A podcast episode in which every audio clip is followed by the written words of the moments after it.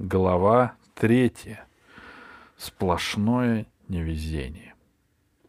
После того, как Громозеку вытащили из ямы, он долго не мог прийти в себя. Громозека не боялся почти ничего на свете, кроме пауков и длинных батонов. С батонами все было ясно. Когда Громозека был маленьким, бабушка заставляла его ничего не оставлять на тарелке. А если он не доедал пищу, то она била его по голове длинным батоном.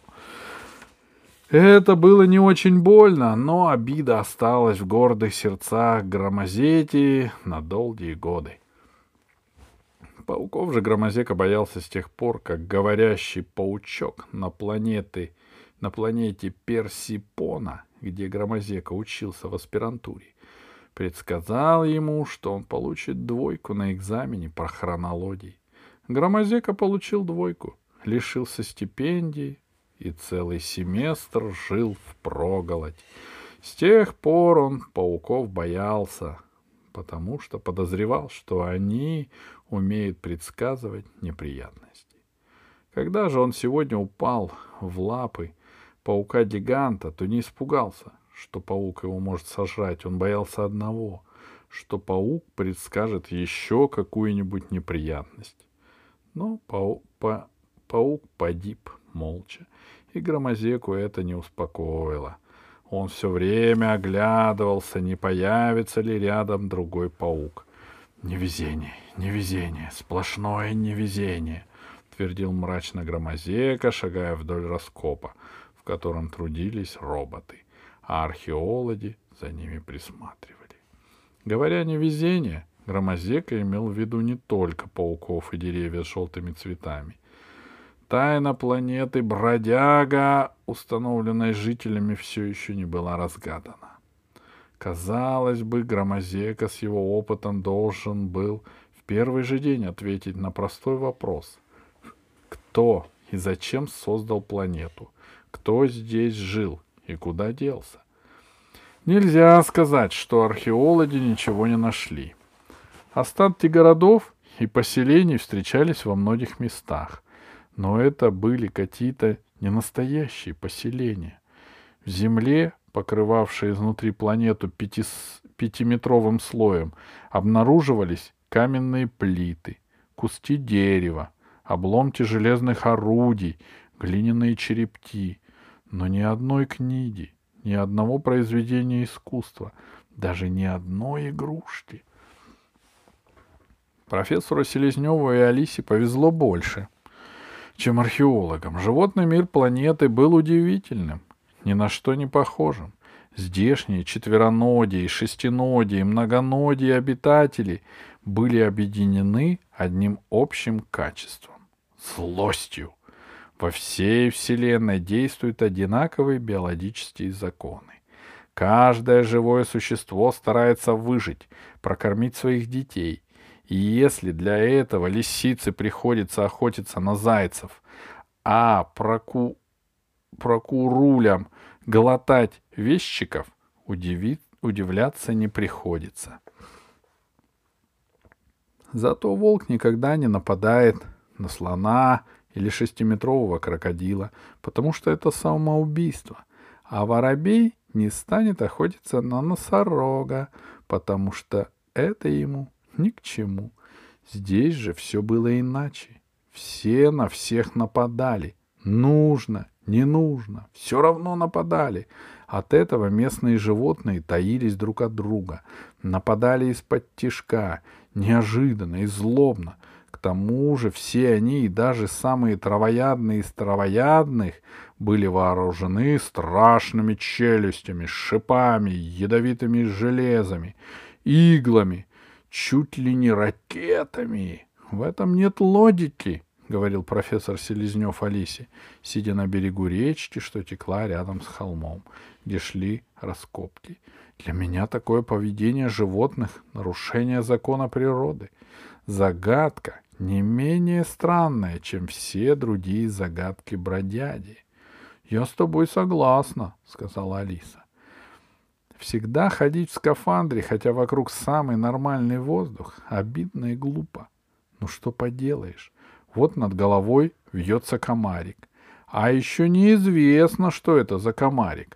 И только Алиса так успела подумать, как комарик выпустил жало длиной сантиметров два и спикировал на Алису. Жало согнулось, ударившись о шлем, но Алиса хоть и была готова к нападению, вздрогнула. «Дурак», — сказала она комару. Комар еще раз бросился на Алису, но промахнулся и упал на землю. Речка была мелкой, прозрачной, не широкой. Видны были камешки на, ее дне. А в самой глубине просвечивала тусклым блеском металлическая основа планеты. Алисе хотелось искупаться, но в этом, об этом и мечтать не приходилось, потому что даже мальки в реке были готовы тут же вцепиться в любого купальщика. Алиса стояла на берегу, смотрела, как играют в воде мальки, и думала, вот странно, я вижу металлическое дно реки. А если бы у меня была самая сильная в мире нога, я могла бы топнуть, пробить дно и оказалась бы в черном бесконечном космосе, а вода из реки фонтаном вылетела бы наружу, и круглыми каплями разлетелась бы в пространстве. Селезнев снимал на пленку рыб, брал образцы воды, чтобы потом определить микробов, живущих в ней. Алиса его охраняла, ведь неизвестно, в какой момент и откуда вылезет какая-нибудь тварь, чтобы попытаться отца сожрать. Это не значит, что отцу угрожает настоящая опасность. Но в любом случае очень неприятно, если в разгар работы на тебя наваливается какая-нибудь, какой-нибудь ядовитый медведь. Так что Алисе приходилось вместо того, чтобы гулять по окрестностям, настороженно вглядываться в окружающие кусты, держа на готове бластер. Впрочем, это тоже интересно. Мало кому из друзей Алисы доводилось стоять, сжимая в руках усыпляющий бластер на далекой опасной планете под искусственным солнцем. Да не просто стоять, а пускать бластер в ход. Вот что-то блестящее мелькнуло в рыжей траве. Серебристая змея стрелой метнулась к отцу. Рука Алисы опустилась, и в тот момент, когда змея приподняла голову, готовясь к прыжку, Алиса нажала на спуск. Мелькнула вспышка. Змея свернулась кольцом, выпрямилась и заснула. — Ты чего стреляешь? — спросил отец, не поднимая головы. — Да было тебе редкий образец, — ответила Алиса. Она поглядела на обрыв. В этом месте речка вгрызалась в склон холма, на вершине которого работали археологи. Кое-где, прицепившись корнями к откосу, там росли колючие кусты. В одном месте в тени кустов было какое-то темное пятно. Но Алиса не успела приглядеться к нему, потому что на обрыве показалась громадная фигура громосети — он махал щупальцами. «Нашли!» — гремел над речкой и над долиной голос громозети. «Эврика!» «Чего нашли?» — спросил профессор Селезнев. «Не скажу», — ответил Громозека. «Это сюрприз. Его многоногая, многорукая, многоглазая фигура исчезла. «Удивительное дело», — подумала Алиса глядя, как отец собирает приборы. Сколько сотен лет люди кричат «Эврика!», даже не задумываясь, что это древнегреческое слово.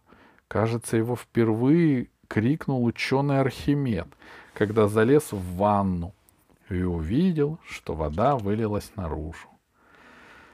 Странные люди, великие ученые, они лезут в Одни лезут в ванну, другой идет в сад глядеть, как падает, падают яблони с яблони. Интересно, сказала Алиса. А что было потом? Когда? Не сразу понял отец. Ну, залез Архимед в ванну, понял, что его тело теряет в своем весе столько, сколько весит вытесненная им вода. А потом? Потом, отец задумался. Я думаю, что потом Архимед забыл одеться и побежал в голом виде по улицам, крича «Эврика!» «Правильно!» — сказала Алиса. И первый же полицейский его арестовал за хулиганство. Я думаю, что даже в те времена ученые обычно не бегали голыми по улицам. Почему-то в истории остаются только первые моменты, а ведь за первыми моментами всегда идут вторые. Может, Архимеда даже арестовали. Правильно, сказал отец. Но в полицейском участке была ванна. Архимед залез в нее и доказал полицейским, что он был прав. Полицейские разделись и по очереди залезли в ванну, пока не расплескали всю воду. И последний полицейский сказал, что Архимед не прав, потому что его телу нечего вытеснять. А вот Подумай о Ньютоне, сказал отец, после того, как яблоко упало ему на голову. Но продолжить рассуждение о судьбе великих ученых Селезнева не смогли, потому что в этот момент они как раз переходили вброд речку, а из песка на дне вылезли чьи-то железные челюсти, схватили Алису за ногу и не пускали, пока профессор Селезнев не вытащил Алису на берег вместе, вцепившейся в ногу мертвой хваткой, совершенно непонятной тварью, состоящей только из челюстей. Пока отец отцеплял тварь от ботинка, Алиса, она поглядела наверх, где недавно видела темное пятно. Пятно оказалось дырой в холме, может быть, даже входом в пещеру. Алиса хотела было сказать отцу, что надо будет проверить эту пещеру. В ней наверняка таится какой-нибудь хищник. Но тут на обрыве снова возник громозека. Обиженный, оскорбленный, униженный поведением своих ближайших друзей, которые не желают спешить, чтобы увидеть собственными глазами, какое великое открытие он совершил.